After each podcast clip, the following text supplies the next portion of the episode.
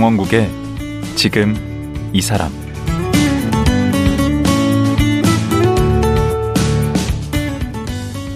안녕하세요. 강원국입니다. 해외에서 외교 사절이 오거나 국제회의 현장에는 어김없이 등장하는 사람들이 있습니다. 바로 동시통역사인데요. 귀빈이나 대통령 곁에서 속삭이듯 통역하고 또 회의장에서 동시통역하는 모습을 보면 참 멋있다는 생각이 들고 그분들의 세계가 궁금합니다. 오늘은 대한민국 정부 1호 동시통역사 임종령 씨를 모시고 서로 언어가 다른 사람과 사람을 이어주는 동시통역사의 세계에 대해 자세히 알아보겠습니다. 서울 외국어대학원 대학교 통번역대학원 임종령 교수 지금 만나보겠습니다.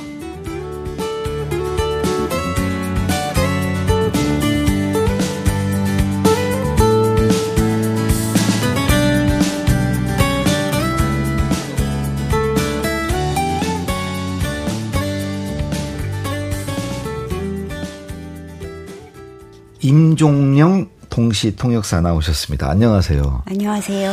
아, 저도 이 통역사하고는 인연이 좀 있는 게 예전에 이제 대통령 연설문을 쓰면 결국 마지막에는 이제 통역사 분들과 같이 또 협업을 해야 돼요. 그렇죠. 그렇죠? 네. 그다 이제 뭐 영어로건 뭘론 건 이제 해야 되니까 근데 이게 이 동시 통역사라는 말이 공식 명칭은 아니다고요?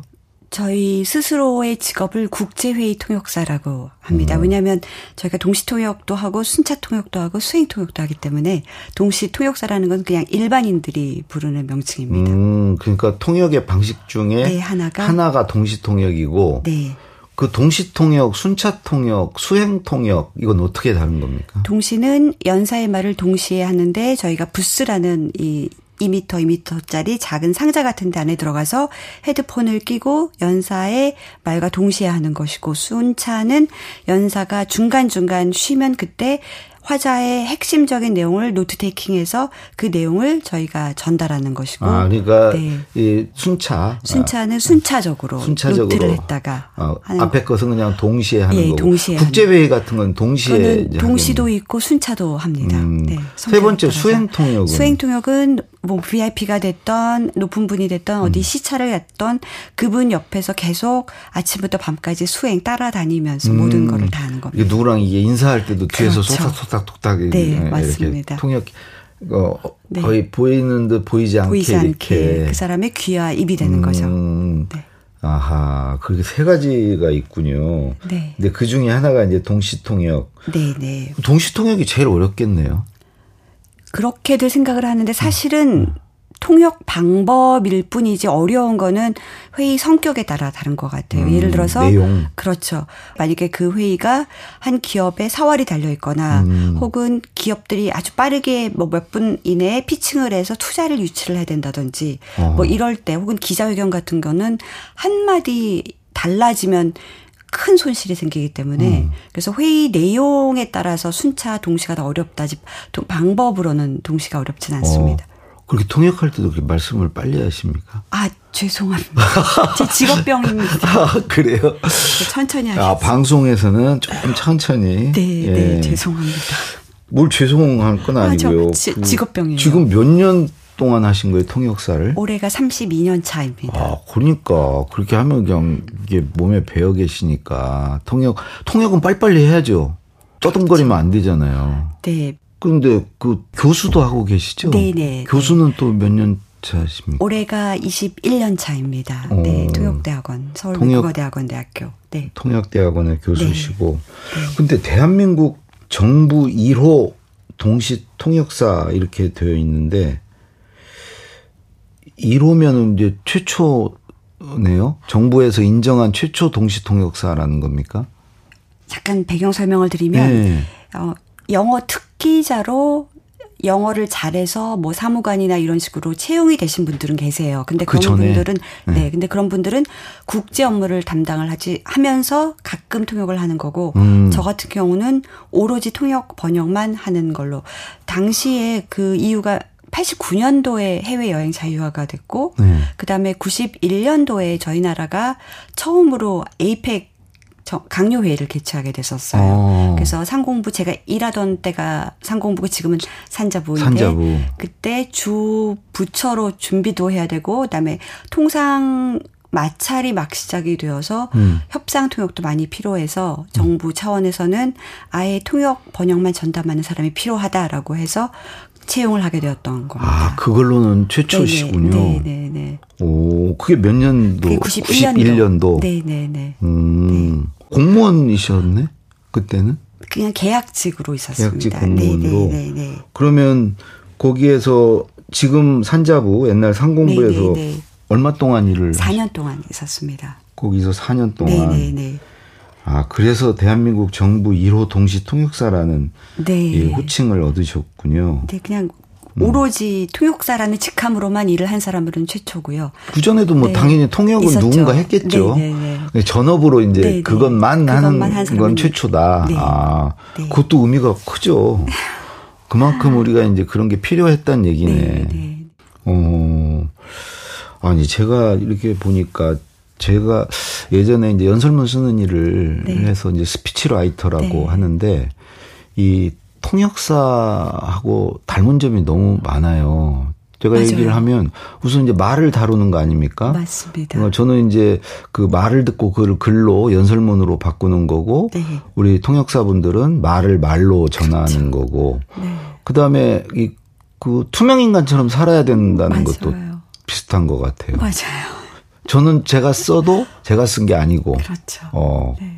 마찬가지시잖아요. 네, 저희도 말을 전하지만 자기 말이 아니잖아요. 그렇죠. 어. 네. 거의 없는 사람 취급 당하는 거 아닙니까? 그렇죠. 그림자죠. 그렇죠. 그림자 네. 같은 존재죠. 네, 네. 그리고 사실 저도 매번 한 건 한 건 늘 이렇게 시험 보고 하는 느낌이었는데 이 통역사들도 그럴 거 아니에요. 한 건한 그렇죠. 건이 한 건 잘못되면 아무리 음. 지금까지 잘해와도 의미가 음. 없죠. 그렇죠. 네. 그한건한 건이 그렇고 이게 한 이게 딱딱 부러지는 게 에, 그것도 비슷한 것 같고. 네, 영광입니다. 아니 저 같은 경우 이렇게 식사 자리에서 이제 그 이제 그 스피커가 연사가 네. 이렇게 어 자네도 같이 밥 먹게 뭐 이러지만 밥 못 먹잖아요. 받아 적어야 하잖아요. 안 되죠. 말씀하시는 내용 네. 받아 적기 위해서 그 자리가 있는 건데 네. 막 통역사들도 밥 같이 못 먹잖아요. 네. 예. 밥 같이 하라고는 하죠 막. 말은 하시는데 음. 불가능하죠. 입에 넣는 순간 또 계속 말씀하시는. 자기들은 말을 계속 하면서 밥은 같이 먹자고 그러면 안 먹는 게 편하죠. 아, 네. 그 전달을 해야 되니까. 네. 네. 음. 네. 그 공부 많이 해야 되겠던데. 예를 들어서 자기가 이렇게 생소한 주제나 이런 분야를 그렇죠. 통역해야 되는 경우 막 전문 용어도 있고 그렇죠. 공부를 안 하면 못하죠. 못 하는 거죠. 네. 그리고 전문가들이 사용하시는 언어가 다르고 음. 저희가 그분들의 언어를 사용하지 않으면 이해를 못 하고 저도 그 고유명사 같은 게 있을 거 아니에요. 그렇죠. 그리고 배경 지식이 없이 통역을 들어가면 무슨 내용인지를 정말 아, 모르죠.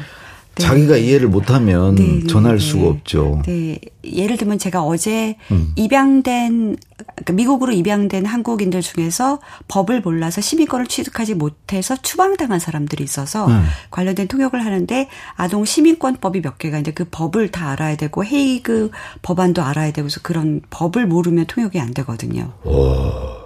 그럼 일하지 않을 때는 그냥 하루 종일 공부를 하시는 거네? 일을 하지 않을 일도 공부죠 뭐. 내가 네 그렇죠. 하루 종일 하여튼 공부를 하시는 거네. 아 그렇게 표현을 하니까 좀 너무 거창해 보이는 것 음. 같아서. 음. 근데 공부를 하지 않으면 저희는 통역을 할 수가 없거든요. 음. 신문을 안 보면 상식이 뒤처지면 회의 때 무슨 얘기가 나올지 몰라서 제가 재밌는 사례를 알려드리면 음. 예전에 이제 장기간 출장을 갔다가 돌아와서 그 다음날 바로 어, 무슨 무슨 회사에 이사회를 들어갔는데, 그때 이제 이사회, 그러니까 주주총회가 있기 전에 이사회였는데, 만나서 어 그 사건 알아 그거 어떻게 생각해라고 하시는 거예요. 음. 근데 이제 제가 외국 분한테 그거를 바로 알려드려야 되는데 그 사건이 뭔지를 몰라서 회장님한테 그 사건이 뭐예요라고 했더니 음. 회장님이 그 사건 몰라 어떻게 모를 수가 있어 이러시는 거예요. 시사에도 밝아야 되네. 그래서 네 그래서 제가 신문을 못 봐서 뭐지 했는데 알고 봤더니 음. 아르헨티나 부도 사건이었었어요. 음. 근데 제가 신문을 못 봐서 놓쳤거든요. 근데 어. 그때 회장님이 마치 어떻게 너는 이 사건도 모르고 통역을 하러 왔니라는 그런 표정으로 분위기여서 음. 이제 그 뒤로 제가 아 난 무조건 신문을 하루도 빠지지 말자 그렇게 됐어요. 그리고 갑자기 연, 직업이네. 연세가 올라와서 갑자기 음. 뭐 애도의 뜻을 표합니다 막 이렇게 시작하는데 그게 무슨 사건인지를 모르면 또 안 되죠. 그러니까. 그래서 뭐 허리케인이다 뭐 무슨 사건이 있었으면 그 나라에 맞는 사건도 알아야 되고 네 뉴스를 봐야 돼요. 음 그러니까 하루하루 공부를 안 할 수가 없네. 네. 그러면 결국 그 이런 통역사 하려면 자질이 공부를 네. 좋아해야 되겠네. 공부를 성실성, 성실성, 네네, 네네. 끈기 음. 그런 게 더 중요할 것 같아요. 음. 진짜 어려운 네. 작업이네. 그렇게 막 준비를 많이 해야 되는 그런 고충 말고도 네. 많지 않습니까 어려움이? 뭐 스트레스 없는 일이 없겠죠. 모든 음. 일이 다 똑같을 음. 텐데 어 저희는 만약에 정확하게 의사를 전달하지 못했다라고 할 경우 이게 음.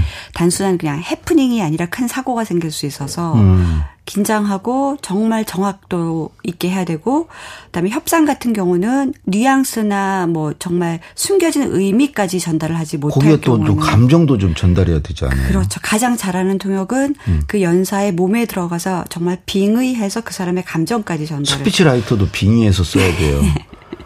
맞아요. 그걸 그분의 감정을 그렇죠. 글에 담아야 그래야지 잘하는 통역이죠. 그 통역도 그렇고 연설을 네. 쓰는 것도 그렇고. 맞아요. 음. 이 일을 하시면서 네. 좀 30년 넘게 일을 하시면서 네. 그 좀 보람도 있지 않겠어요? 어, 나름대로 그렇죠. 느끼는 보람이 있다면 어떤 때 어떤 경우인가요?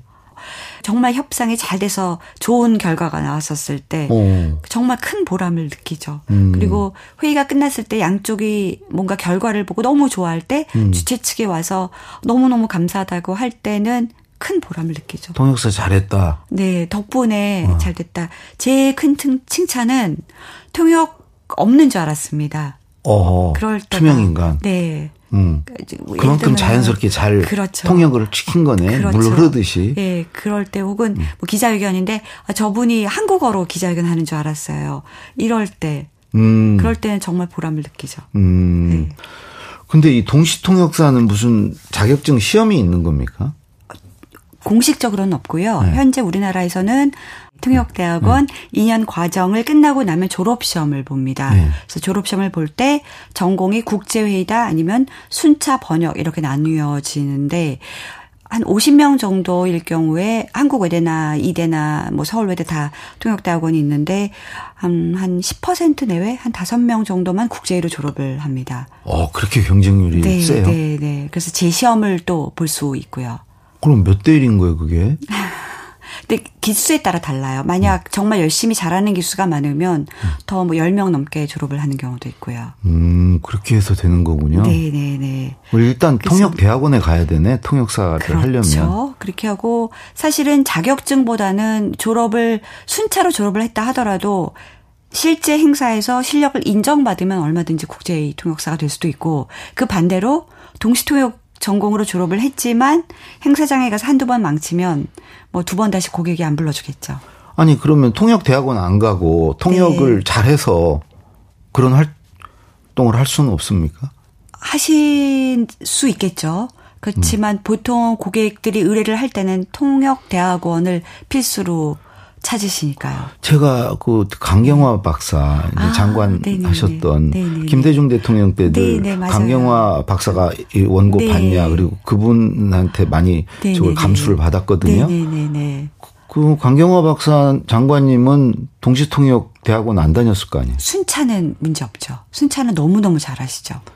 그러니까 아. 저희가 말씀드리는 거는 동시 통역은 아 동시 통역을 얘기하는 거예요. 네네. 음. 순차는 지금 현재 외교부에서 음. 통역사로 계시는 분들이 계시거든요. 음. 대통령 통역사님도 외교부 소속이세요. 통역대학원 안 나와도 안 나오시고 외교관이신 분이 하세요. 음. 네네. 아하. 네네. 이제 알겠다. 한국말 하는 것도 중요하지 않아요? 맞아요. 한국말도 정말 어려워요. 그 한국어를 대부분의 학생들이 잘한다고 생각하고 동대 통역대학원을 들어와요. 음. 그런데 1학년 때 겪는 첫 번째 좌절감이 내가 한국어를 이렇게 못했어 이렇게 생각. 영어를 잘해도 한국어를 못하면 못하는 거 아니에요? 통역을. 그렇죠. 네 맞아요. 어. 그래서 한국어가 공부를 해야 되는구나 여기에 또 충격을 많이 받죠. 한국어도. 어. 네. 제가 한국어는 좀 하는데 영어를 못해서 그렇지 통역을 못하죠. 교수님 제가 질문 하나 할게요. 네. 죽는다라는 표현이 우리나라에 몇 개가 있을까요? 죽는다. 네. 아, 또 사망, 별세, 소천. 아, 그럼 돌아가셨다. 아, 저승으로 갔다. 어, 고인이 됐다. 음, 또 뭐가 있을까? 서거도 있고요. 높은 분들한테는. 음, 왜 갑자기 저를 시험하십니까, 지금? 일곱 개거든요. 네. 그런데 존칭으로 하면은 별세, 운명, 작고, 대통령한테는 서거, 왕한테는 붕어, 추기형한테는 선종, 기독교에서는 소천, 불교에서는 열반, 학자한테는 타계, 군인한테는 전사, 국가를 위해서 죽으면 순교, 순국 뭐 이렇게 해서 26개예요. 그래서 한국어가 그 상황에 맞게 회의 분위기에 맞게 전문가들이. 쓰는 표현에 맞게 해야 기독교간 소천이라고 해야 되고 그렇죠. 불교간 열반이라고 해야 되고 네. 다 달리 써야 된다는 선종이라고. 선종이라고 해야 되고. 그래서 이 분위기에 맞게서 한국어도 늘려줘야 돼요. 공부를 음. 해줘야 돼요. 네. 예. 그 앞으로 저기는 이제 더 이상 뭐 묻지 마십시오. 아니 뭘 미리 알려주고 물으시든지. 아니, 네? 일곱 개나 말씀하셨죠. 저희 아. 학생들은 한두 개 말하고 끝나요. 죄송합니다. 여기 나와서 지금 처음으로 저한테 질문하신 분입니다. 죄송합니다. 여기는 학교가 아닙니다. 여기 방송입니다, 지금. 근데 그 보수는 얼마나 받습니까? 보수요. 네. 1시간에 70, 6시간에 100, 그리고 6시간 지나면 OT 1시간당 받고요. 그 다음에 인하우스 같은 경우는. 100만 원을 얼마 만에 받는다고요? 6시간이요. 어, 많지는 않네요. 그 시간이 되게 긴데. 그렇죠. 그리고 엄청 신경 써야 될 거 아니에요. 그리고 6시간 동안. 통역하는 시간 말고도 준비하는 시간도 있고. 그렇지. 그리고 그다음에 예를 들어서 외국에 가서 하는 프로젝트다. 뭐 중동에 가서 뭐 원자력 발전소 프로젝트 음. 들어간다 그러면 위험 수당이 또 붙어서 음. 그럴 경우는 굉장히 돈을 많이 받습니다. 돈 얘기는 그렇게 자세하게 들을 생각이 없었는데 굉장히 자세하게 얘기를 하시네. 아, 돈 얘기는 뭐 좀 그러면서 안 하실 줄 알았는데 무슨 위험수당 얘기까지. 아이고, 알았습니다. 예. 그렇게 많이 받지는 않는군요. 네. 보니까. 네. 일은 많아요?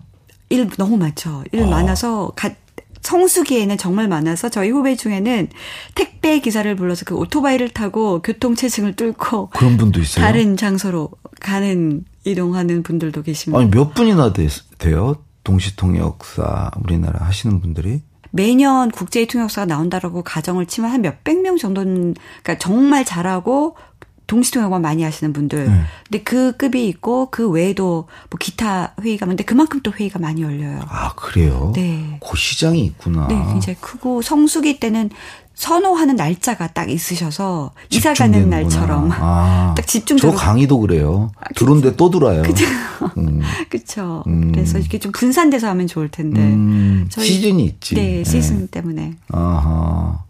아, 그래서 먹고 체력만 되면 많이 하시, 하신다는 얘기네. 네. 네. 일이 있으니까 그렇게 보수가 높진 않아도 알겠습니다. 근데 원래 영어를 그렇게 잘하셨어요? 아니요, 영어 못했습니다. 저 영어 컴플렉스 있습니다. 음. 제가 어릴 때, 10대 때 저희 아버님이 음. 은행에서 근무하셨는데 브라질로 발령이 나서 당시에 전 가족이 갔을 때 처음 다녔던 학교가 국제학교여서 음. 영어가 아니라 포어로 친구들하고 대부분 포르투갈어. 네, 포르투갈어로 했고 그래서 영어는 약간 저한테는 뒷전이었고 수업만 간단하게 할 정도였고 한국에 돌아와서 고등학교를 들어갔는데 영어 시험을 봤는데 50점 만점에 34점을 맞았어요. 그래서 선생님한테 많이 혼났죠. 그러니까 오히려 그 아버지 따라서 네. 어 브라질 갔다 온 게 네, 네. 예, 돌아와서 이제 우리 한국 이 교육에 적응하는데 더 오히려 더 힘들었죠. 힘들었네요. 영어도 못하고 한국어도 음. 못하고 양 음. 언어를 다 못했죠. 오, 그래서 그게 이제 컴플렉스가 된 거예요? 그렇죠. 그것뿐만이 아니라 어. 대학원을 들어갔는데 음. 대부분의 학생들이 영어가 거의 모국어이고 뭐 그때는 또 외국에 살다 온 사람이 또 많아. 그렇죠.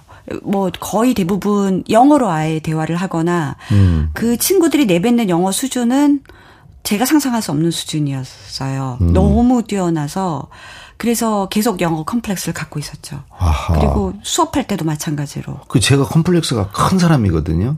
저는 그냥 영어를 계속 피해 다녔어요. 영어 안 하는 데로만 계속 피해 다녔는데 그 컴플렉스를 어떻게 극복하셨어요? 오히려 컴플렉스였기 때문에 더 노력을 했던 것 같아요. 오. 오기가 더 생겨서. 오. 저희 보통은 반대인데.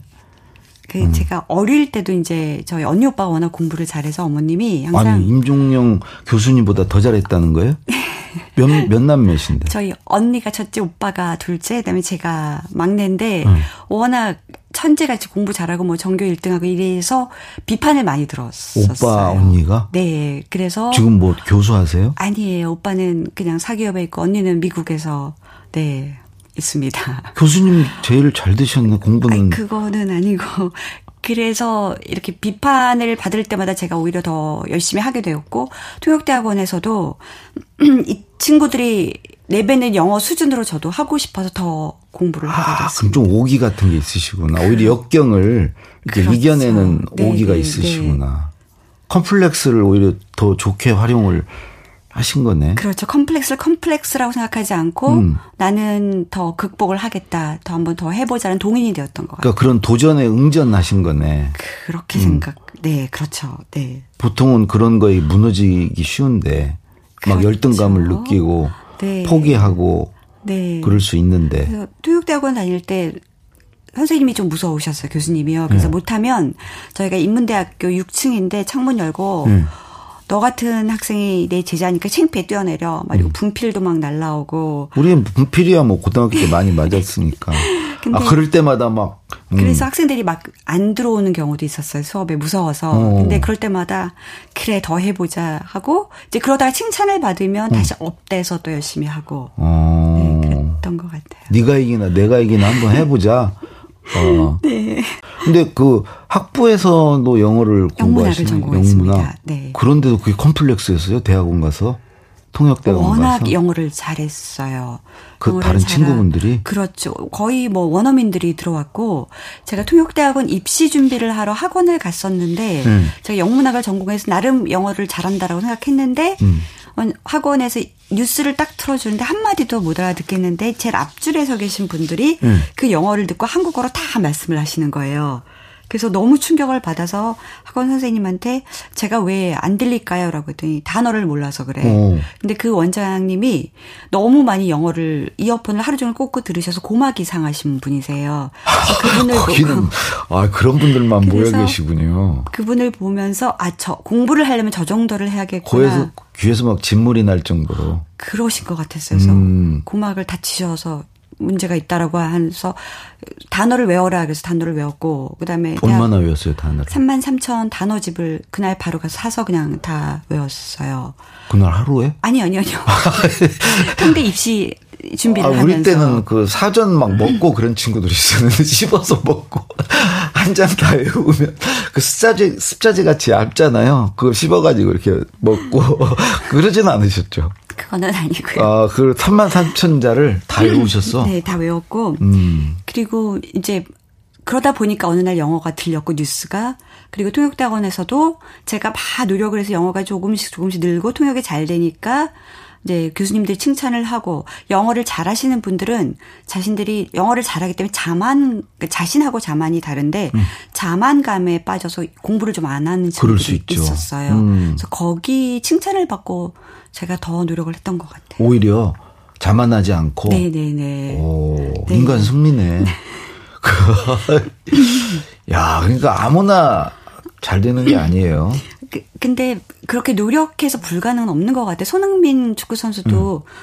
교수님 오른발 잡일까요? 왼발 잡일까요? 오른발 잡이 아닐까요? 그렇죠. 근데 음. 왼발로 공을 자유자재로 하거든요. 연습 그래서 손, 손흥민이지. 그리고 축구 선수 누가 제일 제가 죄송한데 자꾸 질문. 아니요, 아니요, 괜찮은데 제가 뭐 축구 선수 아는 사람이 없어서. 호날다그 메시, 메시. 말고 룬이라는 선수 아세요? 룬이 알죠. 아시죠? 뭐 네. 할까요, 지금? 네? 지금 뭐 하고 있을까요? 뭐좀안 된 것 같은데. 그렇죠. 근데 사실 호날두하고 루니가 두 명이 둘 다 천재로 알려져 있었어요. 그런데 음. 호날두는 시키는 것 이상을 연습을 했던 친구고 루니는 연습을 지독히 싫어했었어요. 그래서 결국은 루니는 그냥 선수 은퇴하고 감독으로 그냥 흐지부지 음. 살고 있고 호날두는 뭐 21세기 최고 선수다라고 해서 상을 아직도 받고 노력의 결과다. 노력의 결과. 근데 얼마 전에 나온 우리 또 노력의 배신이라는 책을 쓴 우리 네. 연세대 심리학과의 김영훈 교수께서 네, 네. 노력의 비중은 굉장히 적고 네. 두 가지 재능과 환경이다. 그렇죠. 우리 교수님도 그렇지 않나? 아버님께서 그 맞죠. 은행에 그렇죠. 해외 지점장을 하시고 네. 어머님은 아니, 어머님은 영어 교사. 거 봐요. 근데 그 환경 아닙니까? 근데 제, 그리고 물려받은 거 아니에요, 재능. 아, 그렇죠. 네, 인정하겠습니다. 근데 어머님은 저 때문에 그만두셨어요. 제가 엄마 출근하면 매일 붙잡고 울어서. 왜요? 아, 엄마 가지 엄마 가지 마라고 해서 그만두셨고. 10년 정도 됐을 때 그만두셨대. 저 그만두셔서 집에 계셨으면 환경이 더 좋아졌네. 영어를 배울 수 있는 환경이. 근데 거기다 어. 노력까지 하셨으니 예? 네, 남들이 어떻게 따라와요? 네, 영어, 네, 저, 요즘도 부스에 들어가면 네. 저희 동시통역을 이제 15분 뭐 20분마다 교대로 하는데 음. 파트너가 하는 영어가 너무 좋으면 거기서 자극을 받아요. 아, 또 거기에. 와, 어떻게 저런 영어를 하지라고 하면서 다시 집에 가서 좀 더 공부를 할 수밖에 없 어요. 아, 네. 너무 악착 같으신 거 아닌가? 그거는 아니고, 네. 아. 밥을 먹고 살려고. 하루 저 더 모셔야 될 것 같아요. 내일 모셔서 좀 제가 따질 것도 있고. 그게 그 과정이 좀 궁금해요. 어떻게 해서 네. 거기서 오늘의 지금 임종영 교수가 되셨는가, 아, 그 과정을 내일 하루 더 모시고 좀 듣도록 하겠습니다. 감사합니다. 네. 불러주셔서. 예, 오늘 말씀 고맙습니다. 감사합니다. 대한민국 정부 1호 동시통역사 임종명 교수였습니다.